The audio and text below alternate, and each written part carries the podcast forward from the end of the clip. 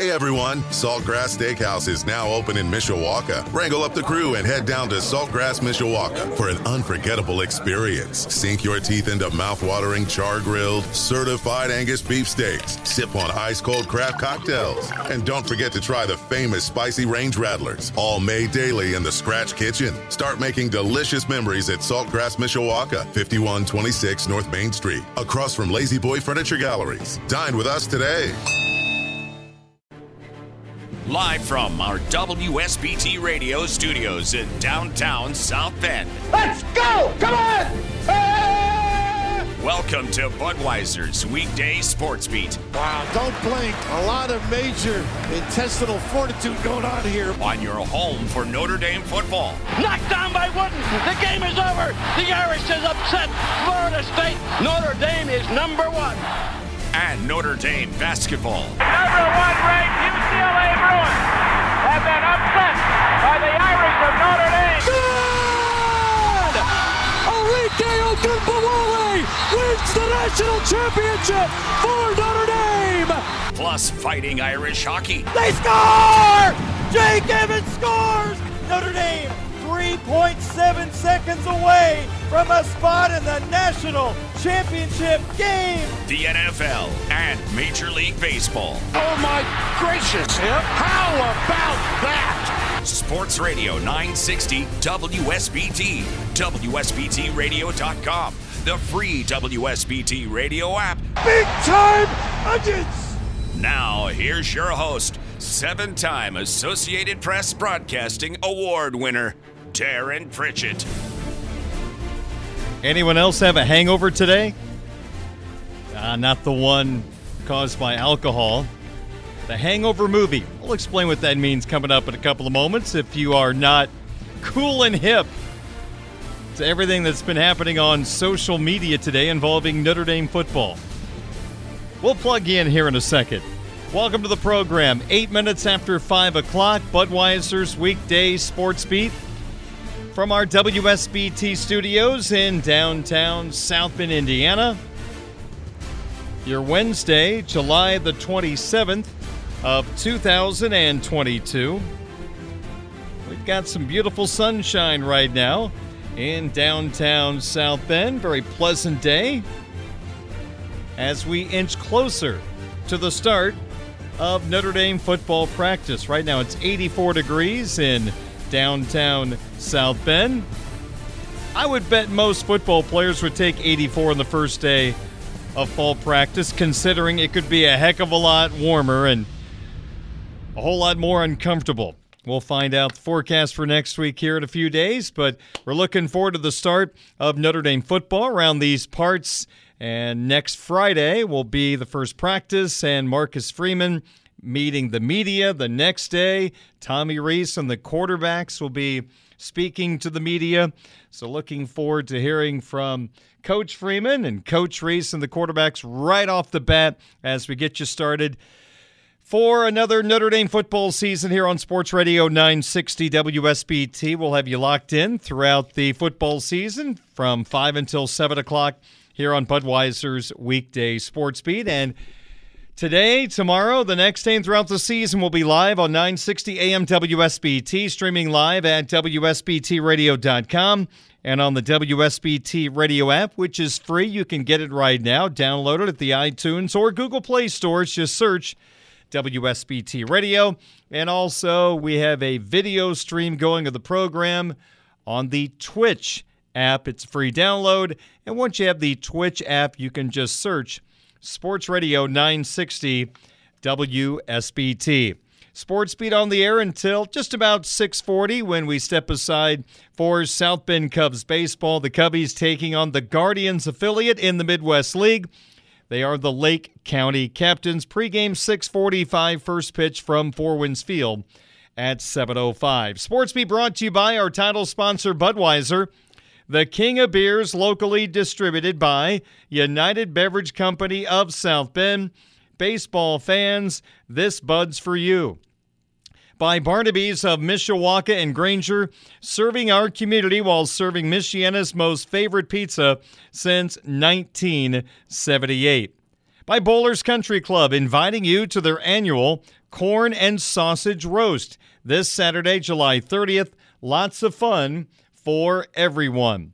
By the Food Bank of Northern Indiana, Hunger is a Story we can end. Find out how at feedindiana.org. And we are looking forward to the next 2 hours. Let's get right to it. Let's talk about some Notre Dame football. We've got coming up Tyler Horka, Blue and Gold Illustrated, Notre Dame football insider. He's going to join me at 6:07. We'll talk all things Fighting Irish football heading into fall camp. Also coming up on the program this evening, comments from Iowa head football coach Kirk Ferentz on the state of college football, a look at the ACC media polls and where Irish opponents stack up in these media polls. We have our Twitter question of the day coming up in just a little bit, and it centers around the opener between Notre Dame and Ohio State. And I also want to spend a little time on the Chicago Cubs as we inch toward the trade deadline, which is at 6 o'clock on August the 2nd. I'm going to put forth some of the leading candidates from that Cub roster that likely will be traded between now and August the 2nd. That's all coming up here on Sports Radio 960 WSBT. The first pitch of the night. And we are ready for the first pitch. Into the windup in his first offering. Just a bit outside. He tried the corner and missed.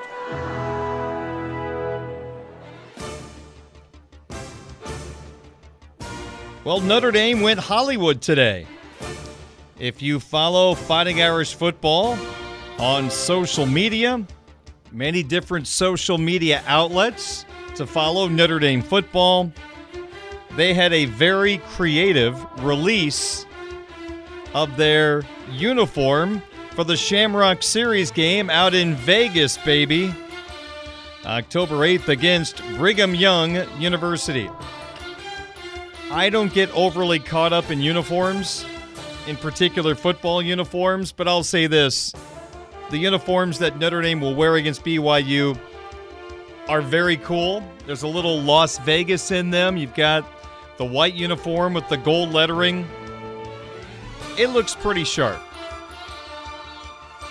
And I like the fact they left the helmet alone. That's always been my thing. If you want to talk about the uniforms, great. I don't really care, but just leave the helmet alone. It is one of the most iconic helmets in any sport, baseball, hockey, football, and I'm glad it's just the old Irish helmet coming to Las Vegas when Notre Dame takes on BYU. But Notre Dame got creative, and they used a scene from The Hangover. There's a lot of interesting scenes in The Hangover. They went with the most G-rated of scenes, although the scene they kind of play off of has a lot more interesting things happening in the actual movie, but wisely left out of this rendition of The Hangover. You got a Rolls Royce with Marcus Freeman, Isaiah Foskey, and Michael Mayer.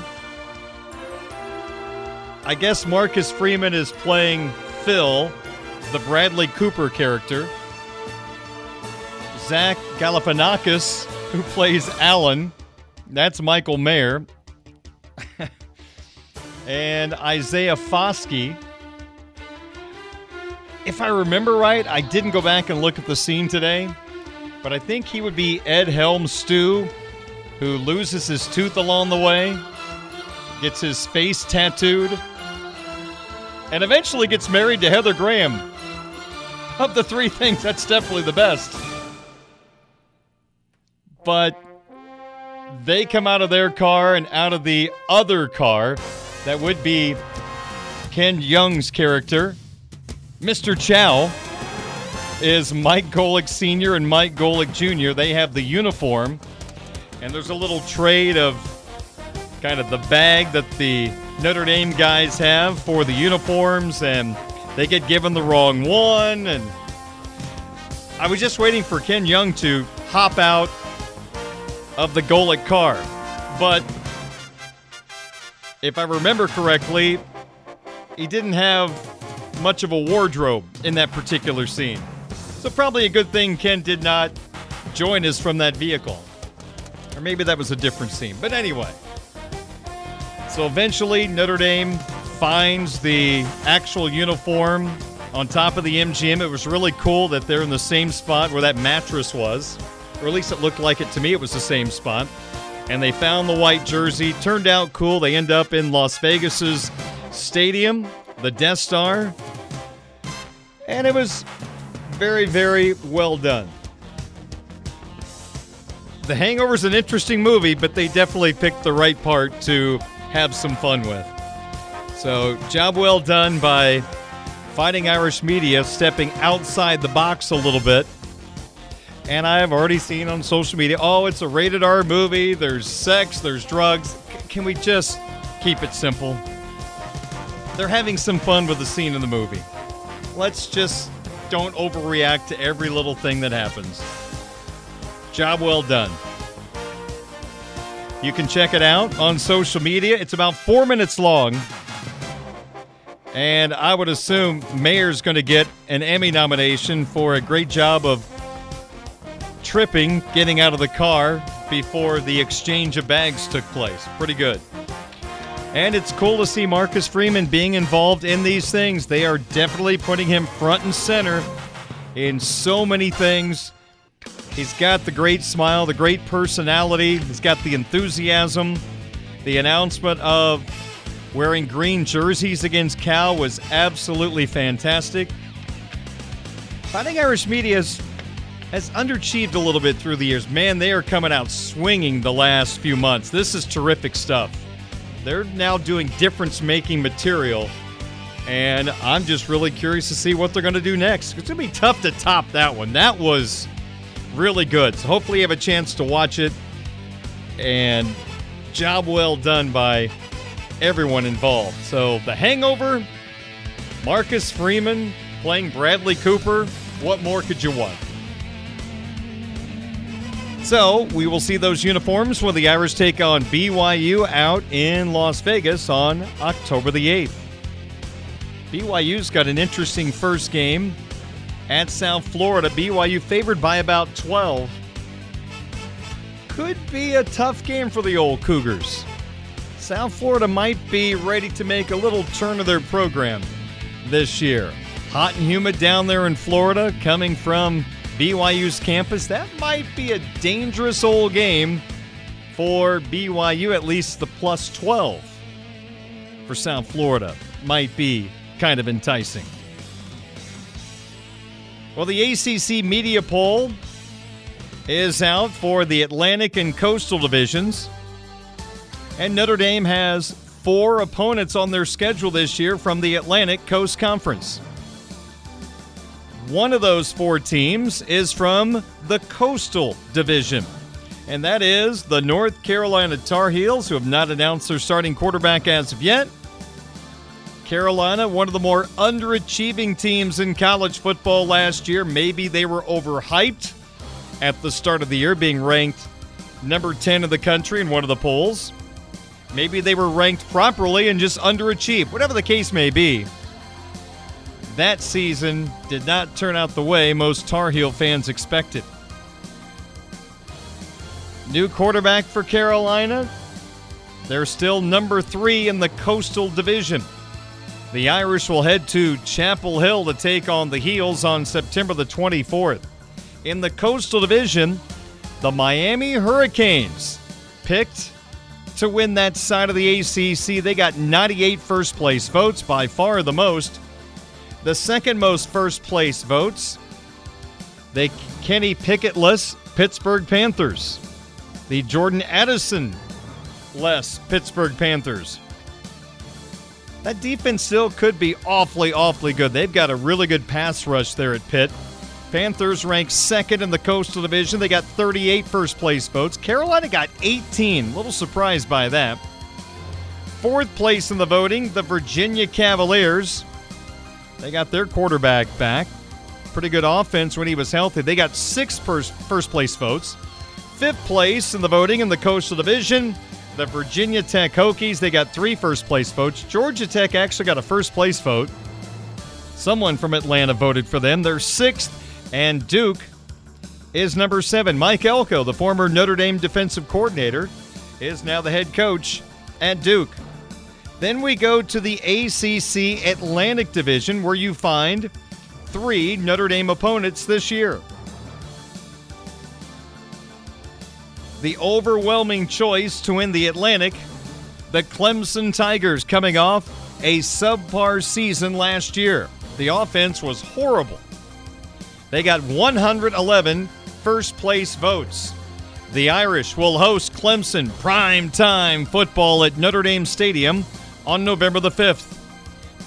Will Shipley against the Irish defense. Second place, North Carolina State, a very popular team in the preseason. 44 first-place votes. Wake Forest got 6 first-place votes. How about that offense they had last year? Wake Forest picked 3rd in the Atlantic. 4th is Louisville, coming off a couple of so-so years. They're ahead of Florida State. Man, I thought Florida State would be a lot better last year. Didn't happen, so I'm very hesitant to say they're going to be a whole lot better this year. Oh, what the heck. They're going to beat LSU in their second game of the year. They're going to beat Duquesne, and then they're going to beat LSU at the Superdome down in New Orleans. So here I go again, banking on Florida State. Seminoles got 2 first-place votes. They're picked 5th in the Atlantic Division. The 2 teams picked at the bottom of the Atlantic are Notre Dame opponents. 6th place, Phil Dracovic and Boston College. The Eagles 6th with 1 first-place vote. The Eagles come to South Bend to take on the Irish November the 19th. And finishing last in the Atlantic Division, according to the media, the Syracuse Orange. Notre Dame at Syracuse, October the 29th. I took a trip to upstate New York earlier this summer. First time I've been to the upstate. Went to Syracuse, wanted to see the campus. Wanted to see where all the broadcasters go who can't get into SIU Edwardsville and they just have to settle for Syracuse. It's an okay campus, not bad, but I was stunned walking around the Carrier Dome. It might be the dullest facility I've ever seen from the outside. It is just concrete slabs. There are no windows except where there are doors where you can go in as a fan. I mean, it is unattractive. Now, it serves its purpose. Basketball, football, they play lacrosse in there. Holds quite a few people for a basketball game, but man, from the outside, it is not the most attractive building, to say the least, but it does the job for the Orange program. But for the football team, Notre Dame going to Syracuse October 29th. They'll probably be a big favorite in that matchup. 5:24 is our time. That's our sports beat. First pitches for tonight. Notre Dame goes Hollywood with their parody of The Hangover. And the ACC media polls are out. The Irish face the best team in the Atlantic, and then a couple other teams that are not expected to have great seasons. Coming up in a moment, our Twitter question of the day. It is 25 minutes after 5 o'clock. I'm Darren Pritchett. This is Budweiser's Weekday Sports Beat on your home of the Fighting Irish, Sports Radio 960 WSBT.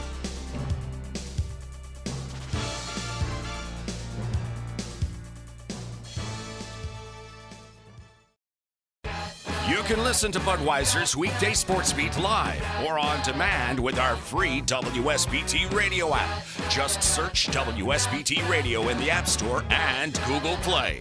Now, back to local sports talk on Sports Beat with your host, Darren Pritchett.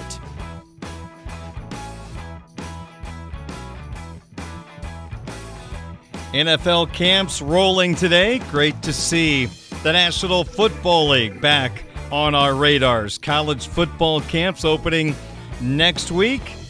If you love football, man, this is a great time of the year, especially every team's fan base is excited. This could be the year we turn things around, or we take the next step, or we win a championship. It's all good right now. It can all change very quickly. Everybody has good vibes right now. Notre Dame getting set to take on Ohio State. Boy, that's not a cupcake opener, to say the least. In Columbus at the Horseshoe on September the 3rd. Ryan Day, the head coach of the Ohio State Buckeyes, met the media today. Big Ten Media Day down at Lucas Oil Stadium in Indianapolis. He was asked about the matchup against the Fighting Irish of Notre Dame, and he said, quote, "It's been real. I think our guys feel it. They feel the excitement. I think they feel the anticipation. I think they just feel the community rally around this team. But that first game being a night game, how else do you cut it? It's going to be electric, and our guys know that. So there's a little bit of urgency about them, and there's going to be this preseason." Last year, we started on the road at Minnesota, and that was a big conference game on the road with a very inexperienced team, so we had to play well in that game. That's similar this year. Now we're at home, a little bit more experienced team, but the plan's going to be the same. We had to play really good football in the first game, and I think when you look at our season, we have to have competitive stamina. We have to play really good at the beginning of the year, and we've got to play really good at the end of the year, and that's the challenge of being Ohio State. You got to win them all. And so competitive stamina is one of the things we've been talking about as a team. Now, Ryan Day was asked about the possibility of Notre Dame joining the Big Ten. Marcus Freeman, former Ohio State player, now the head coach of Notre Dame, didn't really want to talk about Notre Dame to the Big Ten, but Day said, quote, "Well, I think it's an exciting time for our fans and an exciting time for our team.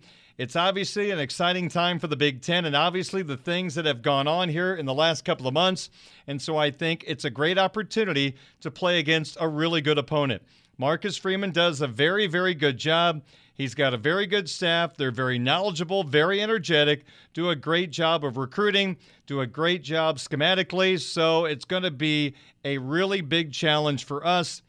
They've got a really good team coming into Ohio State. So all of those things kind of have our attention. And so I think there's a little bit more attention to our guys just knowing what a big game we have to start the season off with, end quote. Well, ESPN FPI gives the Buckeyes an 83.5% chance to beat the Fighting Irish in this opener. Day did mention he was playing golf with UCLA head coach Chip Kelly when they got a phone call from Nebraska head coach Scott Frost that USC and UCLA were coming to the Big Ten. So Ryan Day was right there with Chip Kelly when the news started to trickle out. Irish Buckeyes right here on Sports Radio 960 WSBT on September the 3rd at 7:30. Truly one of the best games of the first couple of weeks of the college football season, if not one of the best non-conference game of the season. Oregon and Georgia also could be highly entertaining, and both of those games could affect down the road what happens in the college football playoffs, resumes, and all those good things. 5:34 at WSBT. This is the Budweiser's Weekday Sports Beat Twitter question of the day from Sports Radio 960 WSBT. The Twitter question of the day pops up on my Twitter account each afternoon at 960 Sports Beat. Yesterday's question: which veteran Notre Dame wide receiver will have a bigger impact on the 2022 Irish offense? Braden Lindsey or Avery Davis? The voting wrapped up this afternoon. Avery Davis got 37.1% of the vote. Braden Lindsey, 62.9%. Davis coming off ACL surgery. The question is, will he retain his starting slot wide receiver position this year? You've got a guy like Lorenzo Styles Jr., who took over for Davis in the slot in the Fiesta Bowl and had 8 catches for a touchdown. Now Styles can play multiple positions for the Fighting Irish, could play the slot, but the Irish want to get their best 3 wide receivers on the field. I think we know for sure Styles is one of the three, then the battle ensues for the other spots. Braden Lindsey was the winner of the vote. He got 62.9%. I totally understand the feeling that Lindsey could have the bigger impact just because in glimpses and small sequences we see the outstanding things that Braden Lindsey can do for this offense. His electrifying speed. I'm not going to say his track speed. He wants to be known as a wide receiver, not a track guy. So we'll just say his electrifying speed. It can be a difference maker, a jet sweep, buzzing down the field on a deep route. Lindsey is a guy that can take the top off a defense. Davis, more of a guy that you can count on to make catches. Middle of the field, secure the football, make a little move after the catch. He can do that, but Lindsey is the guy that can give you the home run. So Lindsey got 62.9% of the vote, Davis 37.1%. Last year, Lindsey had 32 catches, 350 yards, 3 touchdowns. Davis, of course, ACL injury in November, 27 catches for 386 and 4 touchdowns. For their careers, Lindsey 50 catches, 6 touchdowns. Davis 66 catches and 8 trips to the end zone. So the number's pretty close. Now, Davis has played a little more than Lindsey, but the number's very similar. So Lindsey wins our vote as the Notre Dame receiver. Between he and Davis, it'll have the biggest impact on the 2022 Irish offense. Here comes today's question. According to BetMGM, the over-under for total points in the Notre Dame at Ohio State game is 58.5. Today's question, do you believe the game will go over or under 58.5 points? You can vote right now on my Twitter account at 960SportsBeat, Notre Dame, Ohio State total points. The number, according to BetMGM, is 58.5. You can go under, you can go over. At last check, the voting was very tight. We'd love for you to vote on Twitter at 960SportsBeat. We will pass along the results on tomorrow's Budweiser's Weekday Sports Beat and have a brand new question ready to roll. Sports Beat brought to you by Budweiser, Barnaby's of Mishawaka and Granger, Bowlers Country Club, the Food Bank of Northern Indiana, and Pet Refuge on your home of the Fighting Irish, Sports Radio 960 WSBT.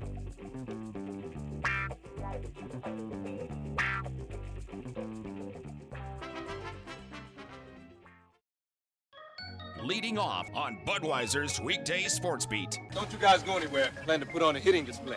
The center fielder. That boy is good. Number 9. 9 times. West League champion. Adios! Walk-off home run! Eloy Jimenez! Who prefers to cheer for the Birds on a bat. Adios! Goodbye! And maybe that's a winner! Here's Darren Pritchett. My guy Eloy not in the lineup for the White Sox today as they play a matinee out in Denver, Colorado against the Rockies. Looked like it was going to be a long day for the Sox as Lucas Giolito gave up 3 runs in the first inning, but then posted 4 shutout innings after that. And the White Sox have battled back. Yasmani Grandal, a 2 RBI single in the 4th inning. And now Tim Anderson has picked up an RBI. In the 7th inning, White Sox and Rockies are 3-3, top of the 7th inning out at Coors Field. Big chance for the White Sox. If they win this game, they can pick up a full game on first place Minnesota. The Twins have lost to the Milwaukee Brewers this afternoon, 10-4. So the White Sox have a chance to get to within 2 games of first place Minnesota in the AL Central if they can pull out this win. And right now they have first and third, 2 out with Yon Moncada at the dish in a 3-3 game in the 7th inning out in Colorado. Well, the Major League Baseball trade deadline is August the 2nd at 6 o'clock. There are a lot more teams looking to buy than sell this year compared to past years. One of the major reasons why the extra playoff spot in each league. That has caused a lot more teams to hang on to their assets trying to make the postseason. So there are more teams trying to make the playoffs than not make the playoffs, and the Chicago Cubs fall into that latter category. They are going through another sequence where they are tanking and trying to gain the advantage in the draft, although I don't believe they can draft in the top 10 this year. There's some new rules about major market teams and not being able to draft early in consecutive years. I'm going to have to do a little research on it. Heard a little bit about it the other day. But apparently the Cubs can pick no better than 10th, I believe, this year. Again, I'll do a little research and get back to you on that.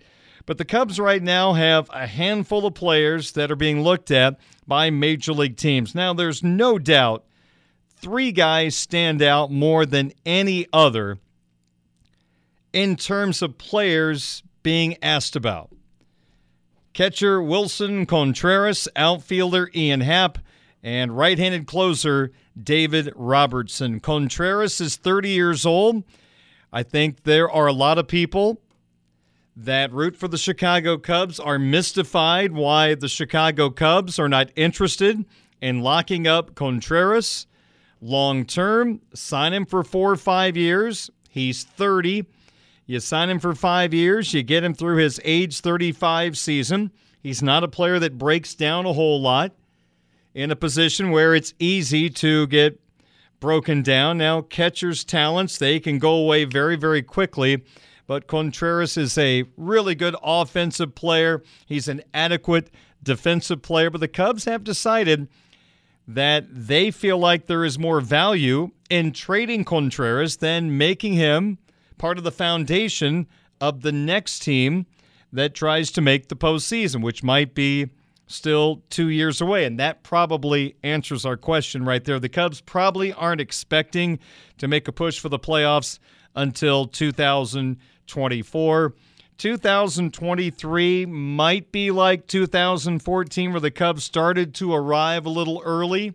And then 2015, they emerged as a serious contender to win a world championship. Now, I think the Cubs are farther away than they were back then. I mean, look at the talents they had on the horizon. Schwarber, Bryant, Contreras, Baez, all those guys were coming. Now, there's some interesting outfielders in the Cubs system right now, but I just think it's really unfair to try to compare this batch of Cub prospects to the one that rolled into Chicago just about 7 or 8 years ago. But Contreras is a free agent after this year, so the Cubs do lose a little value since he's going to be a free agent at the end of the year. Now, that doesn't mean they're going to get a good haul back. I still think the Houston Astros is a very logical landing spot for Contreras. That's my expectation where he may land. Maybe Seattle is an outside contender as well. Contreras hitting .258, but the on-base spectacular, .374, 14 homers, 37 driven in. Ian Happ will be in demand over the next few days. Happ will turn 28 in August. He is going to be arbitration eligible this year, a free agent after 24. So there's a little more value in Happ. This isn't just a rental. You get him through the 2024 season. So you basically get him for 2 years and 2 months. Happ, after a disastrous season last year, has had a terrific turnaround campaign, hitting .282, the on-base, terrific at .367, 9 homers, and 44 driven in. He was not a major league competitive player, batting right-handed, but he is a whole lot better this year.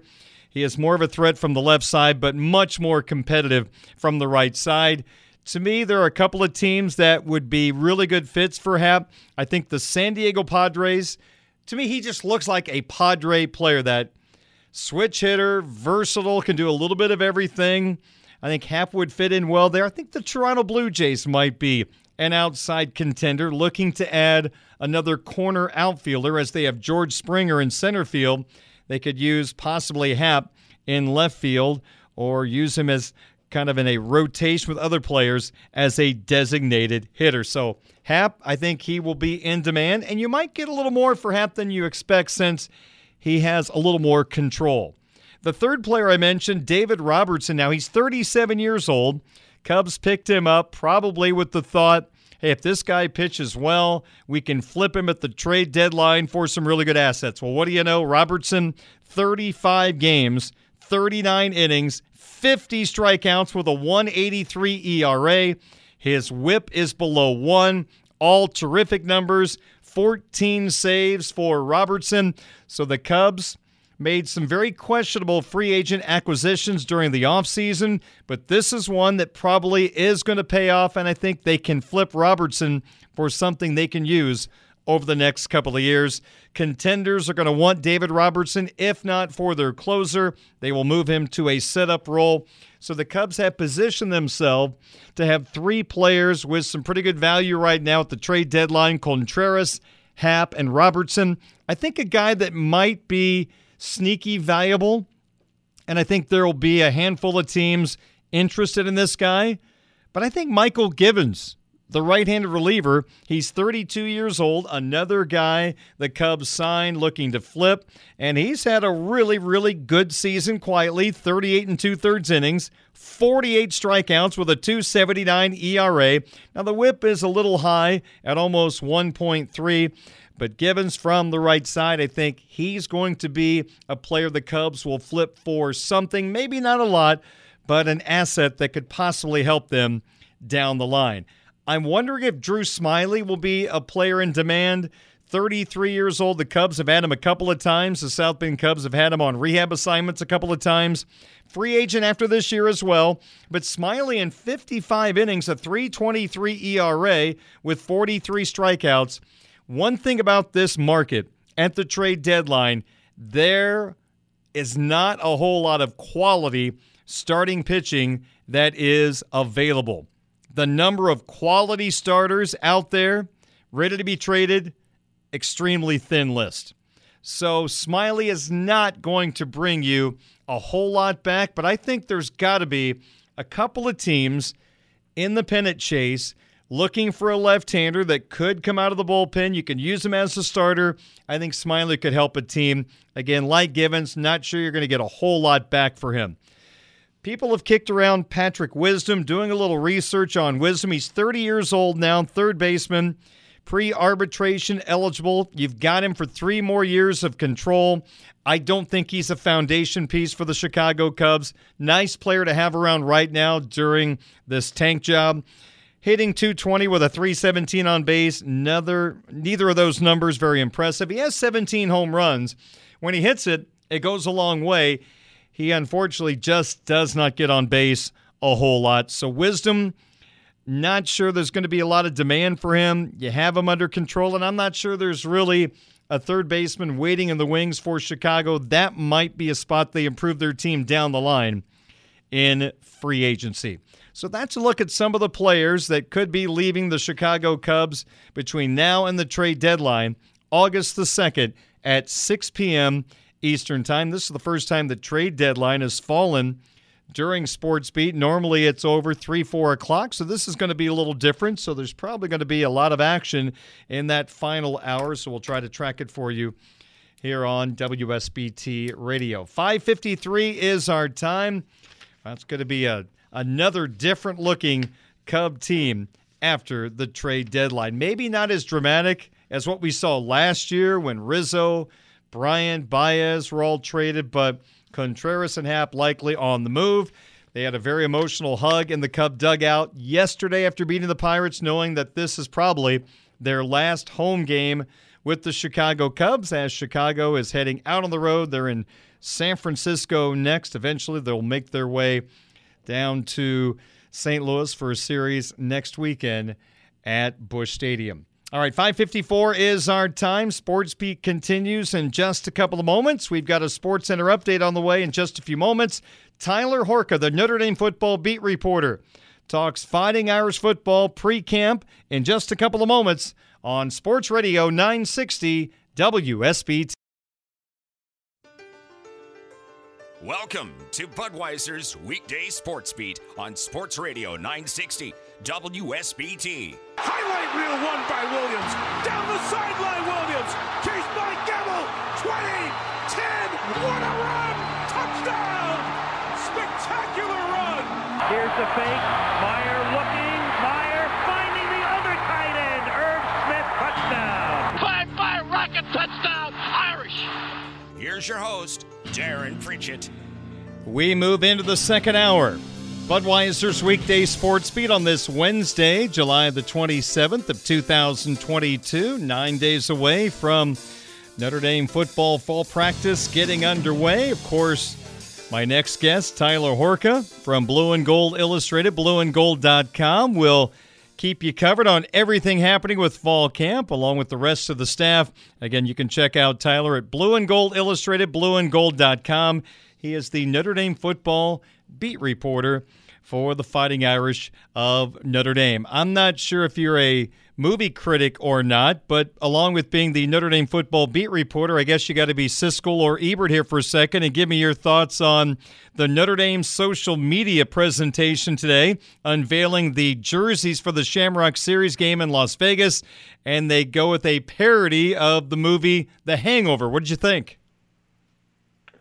Well, I love The Hangover. And I have ever since it came out. When I'm going to date some people, and I'm not dating myself, but I think I was in grade, maybe 7th or 8th grade when the first one came out, maybe even 6th grade, I don't know. I can say for sure I was in middle school. However, obviously, as I've gotten older, I'm 26 now, that movie has never lost taste with me. I think it's a classic. If it's on TV, you click on it. Yep. If you're hanging out with your buddies, you watch it. So to see Notre Dame sprinkle in a spoof of it on their social media today, and really well done production. We were just talking before we got on here. I thought all of the elements were awesome. The acting was great. I think some of the acting was better than others on the part of Marcus Freeman, Michael Mayer, Isaiah Foskey. You can watch it and judge for yourself, but just the fact that they're playing in Las Vegas and they were able to incorporate a movie that was obviously set in Las Vegas, and ultimately, at the very end of that, reveal the jerseys that they're going to be wearing in the Shamrock Series game against BYU. 4 minutes, well worth your time on the Notre Dame main Twitter account. If you guys haven't seen it yet, I don't know what you're doing. You're living under a rock, because it was fantastic. Here's the first thing that comes to mind. Should a seventh grader have been watching The Hangover? Well, don't tell my mom and dad. I mean, I may have just told on myself.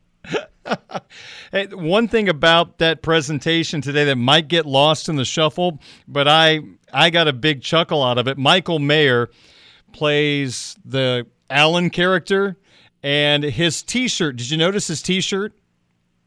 Oh yes, it was the baby, right? Yeah, in the sling is on the T-shirt. That was terrific. Job well done by everybody with that particular presentation. And you know what, Tyler, when you have a head coach that is energetic, he's got a great smile, great personality, you use it to your advantage. When they unveiled the green jerseys to be worn against Cal, he was front and center in that video. He did a tremendous job in that video. He was great as Bradley Cooper in this particular video. I just like the fact that Notre Dame is thinking outside of the box and using their head coach, who has a little movie star to him right now in the eyes of a lot of Irish football fans. Oh, that's spot on.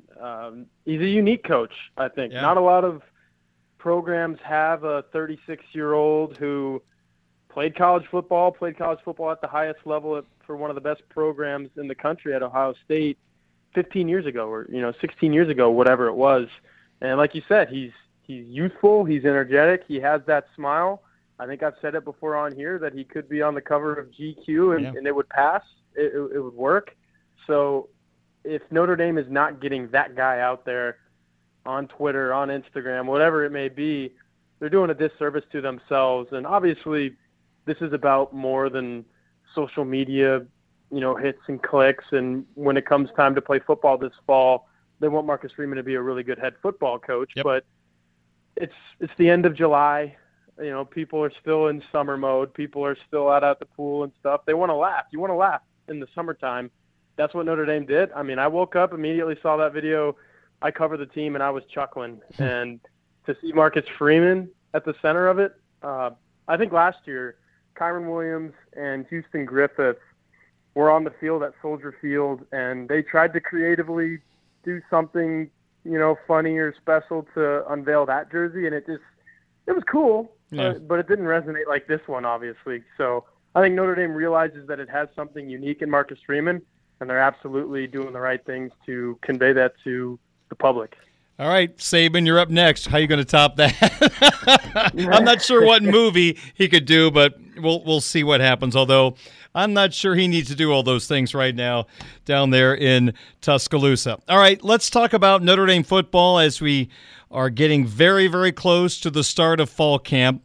Let me ask you about the Notre Dame football team from this standpoint. Now, you can go individual, position group, or less general, however you want to do this, but what part of the Notre Dame football team do you have zero concern about going into fall camp? And when I mean zero concern, that means they're going to come out, whoever they are, and play at a high level, and you're not going to have to worry about them against Ohio State and beyond. Well, when you ask that question, I wrestled two different position groups in my mind. And this should be comforting for a Notre Dame fan or anyone who thinks that football is won in the trenches. I think offensive line or defensive line. And when I really look at the two, I'm going to give a slight edge to the defensive line. I don't think there's going to be any issue with those guys. You have Isaiah Foskey, a guy who almost broke the Notre Dame single-season sack record a year ago. On the other side, you have Riley Mills, who I think is going to be a breakout player. I think he's going to have a ton of sacks, maybe even double-digit sacks. And if you have two guys who are getting double-digit sacks, your defensive ends are set. And then you don't really need too much depth at defensive end. That's a position where you can tell an Isaiah Foskey, you're going to play 80% of the snaps, just go out there and try to get the quarterback. But if you do want a third guy at defensive end, you've got Jayson Ademilola, who finished second on the team in sacks last year and didn't start a single game. So if that's your number three guy, you're really set at defensive end, and then you could try Nana Safo-Mensah, maybe an Alex Ahrensberger. I think those are two really talented guys who have just been waiting for their turn as well. So at defensive end, you're set. Jayson Ademilola, I just wrote about him at blueandgold.com in our top 25 player countdown. And in that article I wrote, he might have been arguably Notre Dame's best overall defensive player last year, even better than Foskey. He had more quarterback pressures from the interior of the defensive line than Foskey did, who, like I said, his job is just line up, go get the quarterback. So you got a guy who's creating that much pressure on the inside, returning. There's three of the four guys set on the defensive line. And then obviously you have to replace Kurt Heinisch, but I think Jacob Lacey could do that. There's some other guys. Chris Smith, who's coming in from Harvard. We don't even really know what he looks like, but he's an experienced guy and he brings experience. So there's guys on the interior that can play, and if you line them up next to a Jayson Ademilola and you have those guys on the outside that I just talked about, I've got no worries about this Notre Dame defensive line. I think it's going to get after quarterbacks, and Notre Dame's playing a lot of really good quarterbacks, and they have one in week one in C.J. Stroud. So if the name of the game is to get to the quarterback in this era of college football, Notre Dame has a defensive line that can do that. You know, I think back to 2019, I was sitting at a Notre Dame football pro day with Eric Hansen, and Mike Elston, the former Irish defensive line coach, walked over to us, and he just started talking about some of his players, and he could not say enough great things about Jacob Lacey leading into his freshman year. In fact, he thought he was one of his most productive guys. He felt like going forward. Now, there have been some injuries and some hit and misses for Jacob Lacey, but this is a great opportunity, Tyler, for Jacob Lacey to have a true impact on this football team and maybe fulfill some of that promise that Mike Elston talked about several years ago. I absolutely think so. And obviously, you don't want to wait until your senior year for a chance to start. But sometimes when you play at a place like Notre Dame, that's how it pans out. Like you said, injuries, maybe some guys on the depth chart get their shot before you do. But here he is. You know, he has his chance. And you know, if he's going to start week one, he's got to have a good fall camp because I think there is some pressure on him. Like I said, we don't know what Chris Smith looks like, but he could come in and, you know, maybe Al Washington says, whoa, that guy looks like, you know, one of our best four defensive linemen right now. How are we going to keep him off the field in the first series of a football game?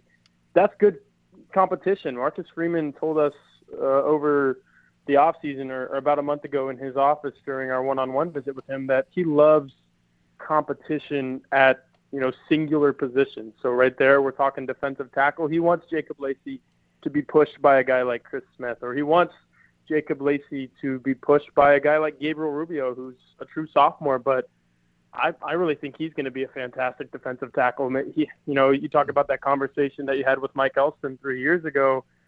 You know, Gabriel Rubio is a guy that people might have been talking about last year, who 2 years from now might be, you know, legit starter at defensive tackle. So there's, it goes back to what I was saying about depth and competition. Notre Dame has tons of it all over the defensive line at all four positions, and that's why I think that group's going to be really, really good. All right, Tyler Horka, Notre Dame football beat reporter, Blue and Gold Illustrated, blueandgold.com. Joining me, Darren Pritchett on Sports Beat on WSBT Radio. So the defensive line is the part of the football team. You can close your eyes. You don't have to worry about them. They're going to be excellent. All right, let's flip the coin. Going into fall camp, what area of the football team, again, it can be an individual, a position group, or something more expansive. What area of the football team has you, I don't want to say concern, but how about we put it this way? They have to show you before you're all in on them. I don't want to sound like a broken record, but I'm going to say the wide receivers. And I think maybe in some of these conversations we've been a little too hard on them just because a lot of them are young. Like Lorenzo Styles is a true sophomore. Deion Colsey is a true sophomore. Jaden Thomas, a true sophomore. Tobias Merriweather just got here over the summer. He's another one of those guys that we haven't seen in a Notre Dame uniform yet. So there's four of your eight scholarship wide receivers who, you know, are kind of question marks. I think we know Styles is going to be really good, but he's not, you know, he could be susceptible to a sophomore slump, or if you even want to call it that. I mean, putting a lot of pressure on a guy who has only started a handful of games, and that's only because Avery Davis went down with an ACL injury. And then, you know, speaking of Davis, we might be a little too hard on these guys because you can't control a thing like an ACL injury, or in Joe Wilkins' case, an MCL injury on top of a broken foot in the spring. And Braden Lindsey has had his injury issues. So when you ask the question, you phrase it to where you've got to show me. These guys have to show me that they can stay healthy for the older guys. And then the younger guys have to show me that they can stay healthy on top of just being productive. Because right now I think there's question marks with a guy like Deion Colsey, who has all the physical tools. He's tall, he's fast, he's lanky, he's everything you want in a boundary receiver, but can he do it game in and game out? And, you know, it took Kevin Austin Jr. with injuries and some other things, of course, you know, four years to do that. And we're asking Deion Colsey to do that in year two. So I think the wide receiver group is the ultimate prove-it-to-me position on this Notre Dame roster. And then, of course, you have to factor in that they're going to be getting passes thrown to them by a first-year starting quarterback, whether it's Tyler Buckner, who we think that's who it's going to be, or Drew Pine. You know, both of those guys have not started a football game at this level, so they're going to have to prove a lot. The wide receivers are going to have to help the quarterbacks and vice versa. So, like I said, I don't want to sound like a broken record, but everything keeps going back to those Notre Dame wide receivers just because there's so many question marks for various reasons. Well, I know Lorenzo Styles has a lot of versatility. I got to be honest with you, Tyler. I'm really intrigued if he would stay in the slot. I think that's an area of the offense the last few years Notre Dame needs to be a little more explosive in that spot. Avery Davis is a good, solid player, 66 catches in his Notre Dame career, 8 receiving touchdowns, had the big catch against Clemson when the Irish beat Clemson in overtime at Notre Dame Stadium a couple of years ago.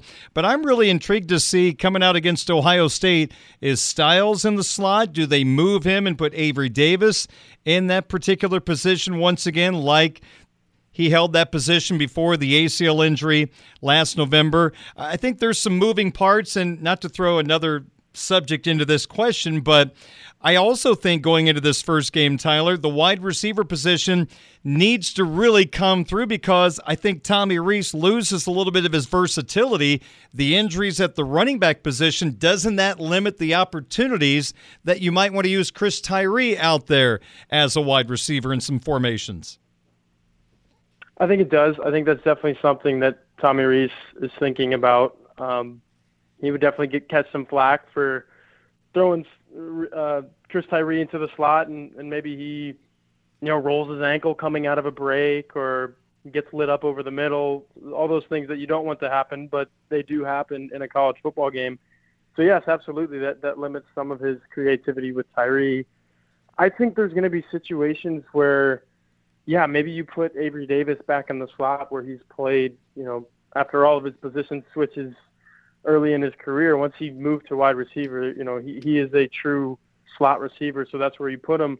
Maybe you get him on the field at the same time as Lorenzo Styles. I think that's where Notre Dame can be – they can throw some different looks at defenses because you've got two guys who look like they should be playing the same position, but they're on the field at the same time.